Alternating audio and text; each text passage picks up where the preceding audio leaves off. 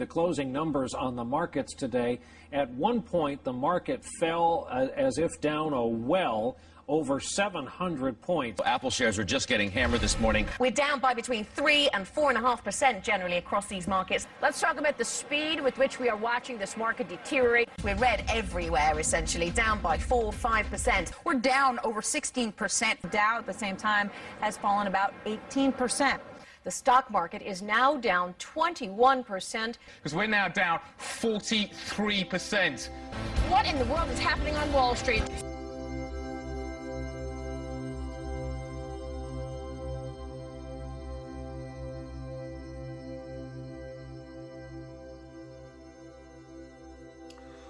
That year was 2008. Panic had set inside stock market and there was a real fear in Silicon Valley. As it turned out, businesses all around were getting impacted. Some with weak balance sheets ran out of money. Some went for mergers, buyouts to optimize themselves. Some business found out they were just not suited for the new reality. On the other hand, such restructuring also provided opportunities for new startups to come up. During the last downturn, many firms made their mark. In fact, as per a study by Mattermark, companies founded during the financial crisis had a very high proportion among others to go for a successful IPO or exit. GitHub, Nutanix, Cloudera, Airbnb, MongoDB, Slack, Yammer, Twilio, Tumblr, Square are just a few shining examples of that.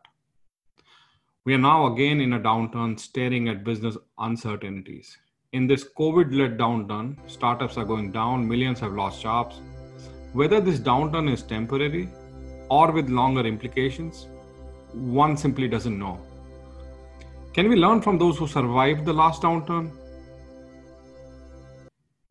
I have a special guest today, Mark Kraynak. Mark was the chief product officer at Imperva, and during the last downturn of 2007 2009, he was leading marketing at Imperva, then a privately owned startup. He is now a founding member of Acrew Capital, a venture capital firm based out of San Francisco. I invited him to discuss his learnings from the past downturns and what could one do to survive this. This is your host Alok.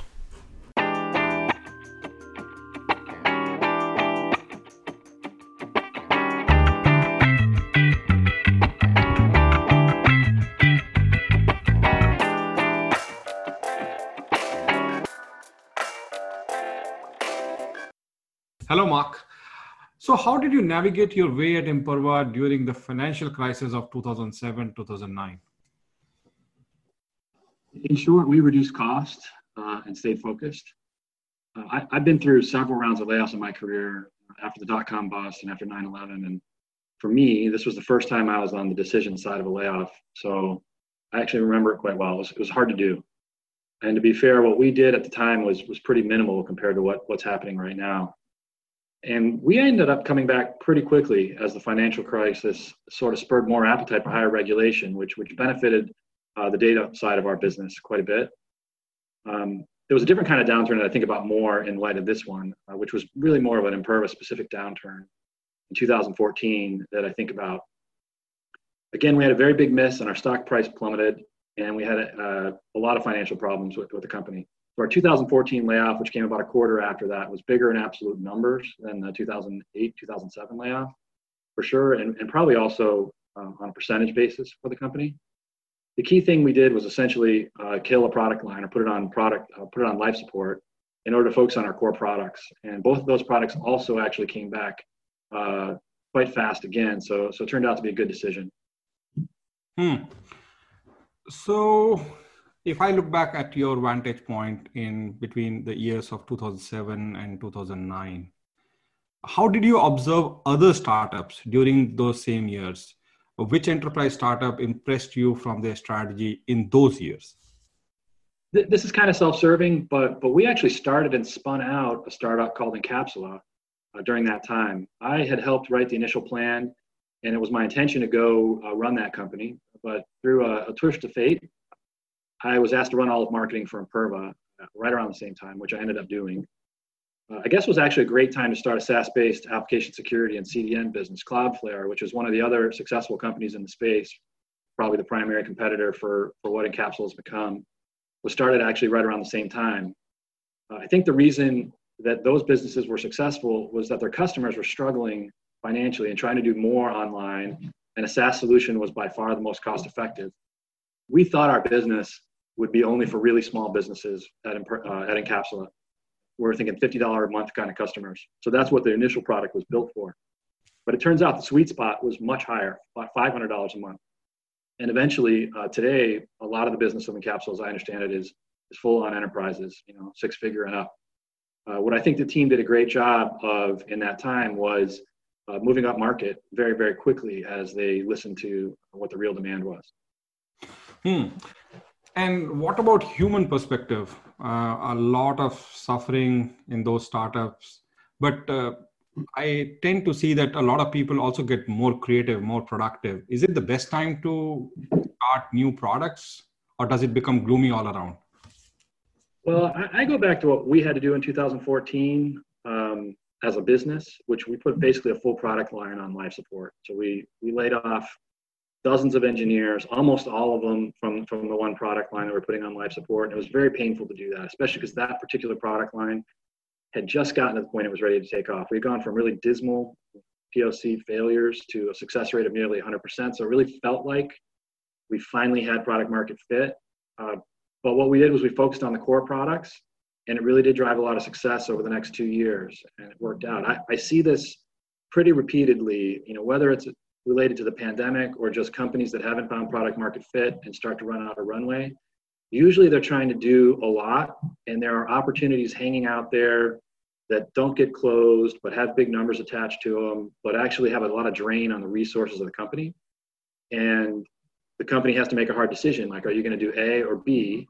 and what's really going to be the company focus. And usually, when they do that, what they need to cut is very clear. And then what they need to focus on going forward is very clear. And I've actually found a lot of companies execute much better after a reduction in force or a cutback because they're able to focus. And I, I try to remember, uh, I try, sorry, I try to remind the founders that I work with about that lesson. It's, it's really painful to scale back, but it makes you choose and it makes you focus. And a lot of times, uh, I would actually say most times, you end up being able to execute much better on the other side of it. So I'm kind of curious uh, to turn this back on you, Alok. How's it going for you in uh, Shift Left as a startup? Uh, what are things like for, for you in uh, Shift Left at this time? So I think that's a great question. So in Shift Left, uh, what we are also experiencing how to go through such downturns for the first, very first time, essentially something that is not in your control but uh, forced by external factors but it has just been a month but our learning is that while uh, it just like you said uh, there is a lot more clarity on what we need to focus on versus what we not need to focus on. But apart from that we also have realized that uh, going through these times actually helps you focus better on the core product itself. And you try to do better because you are now far more concentrated and far more refined in your objectives. Uh, but uh, let me actually come back to you uh, because you have lived through the product experience in 2007, 2009 timeframe. But now here in 2020, you are into your new avatar as a venture capitalist. What is your take on the current times if you don that hat? How it is different from the prior times? Uh, I, I think there are really very few people alive who've, who've seen anything like what we're seeing today. I know for sure I haven't. I, I think that 2001, 2007 were definitely down times, but not quite like this. My grandfather passed away quite a few years ago, actually. He used to tell me stories about the Spanish flu epidemic, which he lived through, and he lost his sister. Oh. We're still talking about it many years later. I've been thinking about that a lot lately, actually. I think the sheer numbers of people that are affected by COVID are really staggering already. The estimates of what's to come, honestly, are pretty tough to think about. Um, so these are, are times that I don't think too many people have seen. As far as being a VC in this time, it's, it's different for me from being an operator. Uh, one part of it is that there's an aspect of the world out there that kind of vilifies VCs. Uh, and I always joke that I turn to the dark side when I tell people about my background coming from Imperva to uh, to Acrew, and nobody ever disputes that. Nobody ever says it's the light side. Uh, so we've got sort of a reputation problem, I guess. I've also been thinking about that a lot, especially in light of what kind of work I've been having to do lately, because I'm working through some really tough times with, com- with some companies. Um, and even the companies that are doing well are trying to prepare for, for maybe tough times. And I think it's the job of the board to help founders realize, you know, what, what reality is and how hard it might be and, and work through it uh, regardless. So in some respects, I'm not that surprising that sometimes people feel badly about it, but it doesn't feel great, you know, to be on the other side of that. Uh, what I would say also is that the thing that I love most about being a VC is actually one of the things that made the last month or so pretty pretty difficult. What I love about working with startups and working with companies in the portfolio is that I get to engage with my founders on, on the hardest, most interesting, uh, toughest problems they face, but kind of stay at a strategic level, which has always been my preference.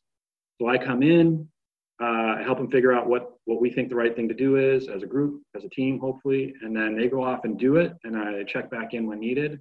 But I get to move on to the next problem or the next interesting thing uh, or the next interesting company.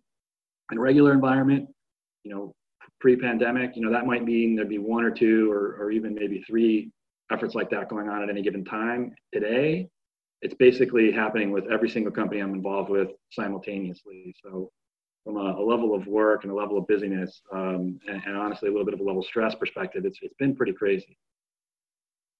Mm-hmm. Mm-hmm. So, if I look at your past experience and actually uh, with few gray hairs that you have, what's your advice to startups to survive this? So I probably break it into two. Uh, generally, for any startup that's uh, you know already founded or or along the way on having hired up a team, you, you got to do what you can to survive a lot of times that's going to be making a tough trade-off like i described before often people want to wait get another quarter of signal um, in order to make those choices. And generally i would say make the choices now. If you wait until later and you burn more uh, going into making that choice it's just going to make that choice need to be steeper and harder to make uh, on the other side of it. Uh, i really do think things will get better um, but they might not get better right away. They might get worse first. Um, so I think making the tough choices now so that you don't have to make harder choices later is one thing I'd say.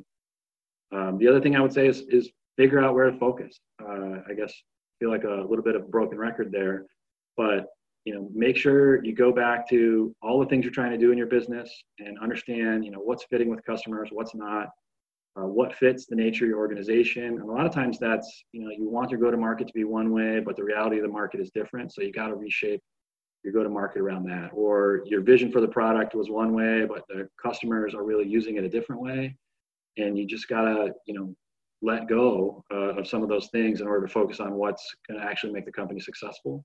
And i think if you do that like i said i think things really will get better and i think eventually um, we're all going to be okay. Uh, yeah i think in the long term uh, we are going to be okay.